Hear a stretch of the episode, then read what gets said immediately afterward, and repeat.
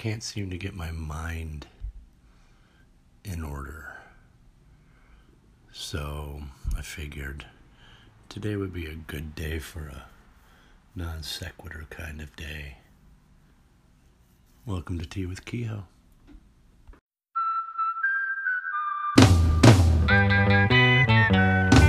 I live in one room with a good view of the wall. I make cups of tea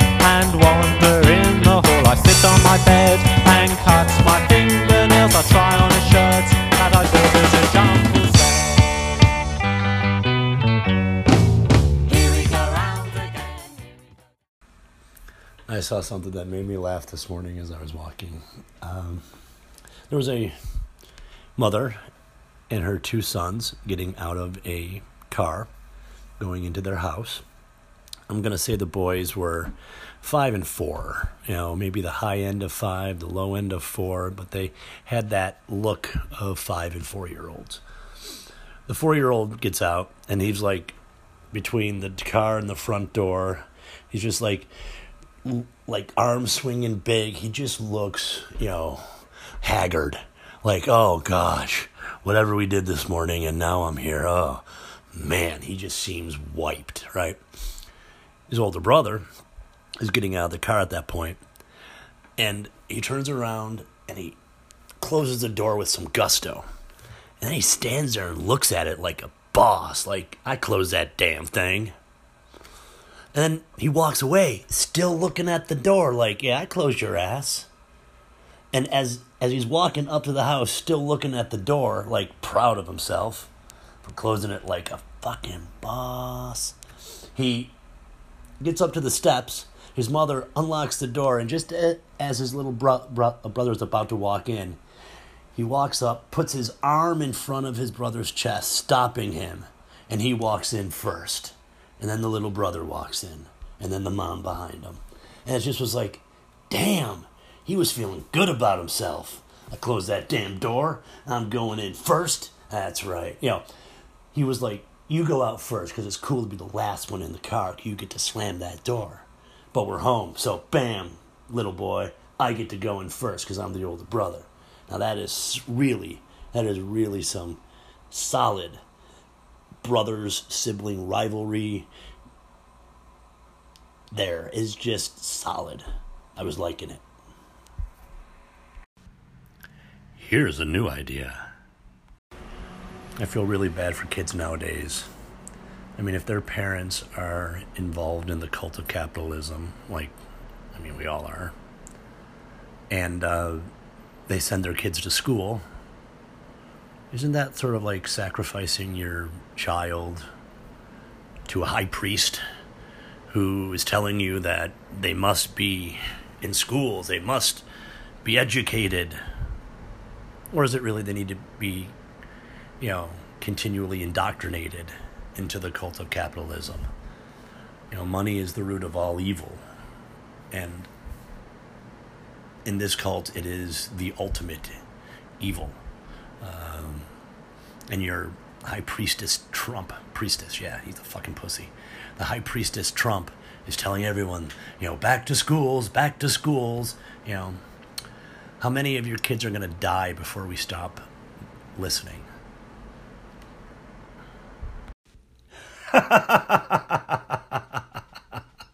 Here's another. I've had several friends on Facebook in the past week or so post things like looking for travel recommendations, where should I go, what should I bring, sort of stuff. And I've wanted to leave comments, but I haven't because I just don't I don't know. I don't think it would go over well if you know, if a person who says, you know, you know, my birthday trip was spoiled this year and now I want to go somewhere and my response would be stay the fuck home there's a pandemic. Or hey i'm going out what should i bring? Nothing you should stay home there's a fucking pandemic. Because i find it just weird that people are still doing this and i got to believe now that back in the day you know when the Black Death was rolling through Europe, although no, no, no. I'm I'm assuming Europe was like Americans are today, which would probably be wrong. But as humans, I think there were probably still a few humans back then who were going, "Bah, I'm still gonna go and I'm gonna go to and get some grog at the the tavern, or uh, hell, I gotta go cut you know some wood and sell my logs, so I'm going to the market, you know, and they were the ones to die, and um, today, I fear that people who don't take this seriously and are willing to travel and are willing to, you know, not be as concerned as maybe we all should be about this thing, uh, are going to get hurt and are going to get sick or even worse. And I would hate for that to happen to my friends. And it's not that I want to be a jerk to them. It's just I think someone's got to tell them. There's a fucking pandemic going on. Stay the fuck home. With love. I I can't do it with love, I guess, but that's with love. Please. Stay home.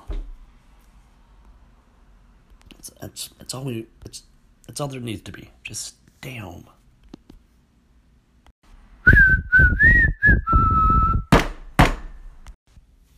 I was just listening to a discussion on the radio about conspiracy theorists, and there was a discussion about how you know the internet is giving fuel to the fire of to all these conspiracy theorists and bringing more into the fold but that's not what's happening the um, one of the researchers there is saying there's no big you know there's no upswing in recruitment, quote unquote, for these conspiracy theories.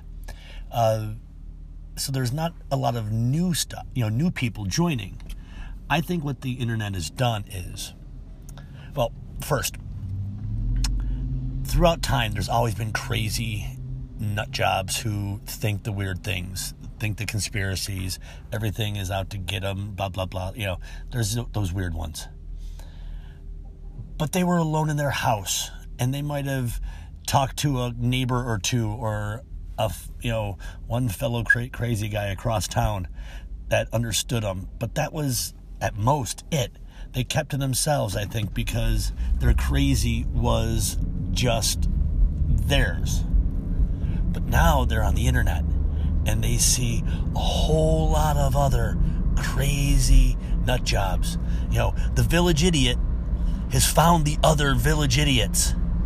And now the collective of village idiots have formed QAnon or groups like that, and they are just now groups. Uh, so now they're not like strong, powerful as like groups. They just have big numbers of crazy nut jobs all together doing crazy nut job things and being Ah, I just don't get it. So, there aren't more crazy people. They have just found each other. That's what I'm getting to. Yeah, you know, you know what I'm saying. What, what, what? So, a woman was in Virginia and her neighborhood had a tornado go through it.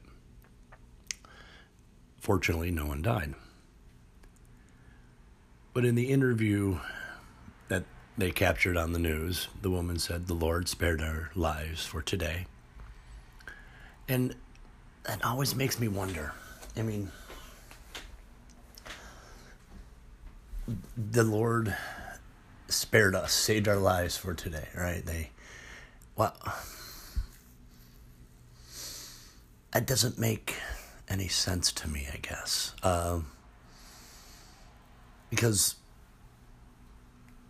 luck and chance led to your survival. Uh, maybe, you know, where you were, what you were doing led to yourself being safe, safer. And then to just take everything and just say, oh, it was him. He did it. He saved us. It's all him. Thank you. Uh, that sort of just takes away from what you've done. You know, you survived that horrible hurricane and tornado. Uh, you found safety. You, you know, got to your basement, or you did what you needed to do, and you survived. Why not give yourself credit for your survival? You you saved your life by doing the things that you thought you needed to do, and you did them, and you were right. You lived. Great, wonderful. Be happy for yourself. Why give it up to an invisible man in the sky who, frankly, doesn't give a shit about us? Uh, if there is, why, you know, look at the world we live in. If there was a God who lived and was ruling over us, he is definitely a C student at best. Because this is shit. You know, um, for a God that teaches peace, love, understanding, and compassion, there's a f- world full of fucking hate, anger, fear, and uh, selfishness. So maybe the God you're saying saved your life didn't do shit. Maybe you did. Maybe you saved your life and you deserve the credit. I'm just saying, maybe that's the case. Maybe that's where you should direct your adoration and love. And, you know, okay. That's just a thought. And now. I was recently told that I have a septic tank problem at my cottage. I told the guy, You're full of shit. I hope you like fish. I don't go to the beach much, but when I do, I'm used as a navigational device by my friends. They might go off to the restrooms or to buy ice cream or whatever to go swimming, and they can't find us. Well, they just look for me, the beacon, the bright, glaring white person on the beach that is so utterly translucently bright that they have no other choice but to be blinded by me and therefore all right go for the walk to the light um I have friends so concerned for me, they give me SPF like 500 and like requests that I keep applying because they can't th- uh, bear the thought of me being burnt to a crisp because that's what will happen. I have good friends, but sometimes they use me as a beacon. What's coming next? It's this. I have recently found out that the brisk iced tea plus blueberry lemonade, and I didn't add the blueberry lemonade myself, it comes together in a uh, bottle. They make it themselves. It's delicious. But it does something to me. It turns my shit green. I mean, I don't know how, how else to explain it. Now, I will say that the two times I have experienced the change in color was after I drank that, but I also had Twizzlers, uh, the pull and peel. So I'm wondering, this is the experiment now. I'm drinking it, not now, but a little bit last night and the rest of it today without eating Twizzlers. And I want to see if it's a combination of the two or it is purely the iced tea. Because I've eaten Twizzlers before and never had it change. I've eaten Twizzlers and had this to drink and it's changed. So now I'm drinking this without the Twizzlers and I'm thinking there's going to be a change still. I'm just predicting that. I'll keep you updated. Thank you for hanging out with me today. It's been an odd one. I've been all over the map. Some good, some bad. But hey, that's what you get when you open up a little corner of your brain and let it, you know, walk around for a while. So go out there in the world, be kind to one another, be happy, be joyous, be a nice human. I'll speak to you soon. It's not about the tea, it's about the time spent. But sometimes, damn, it's tasty tea. Mm. Ah. Have a good week, everyone. Love you all.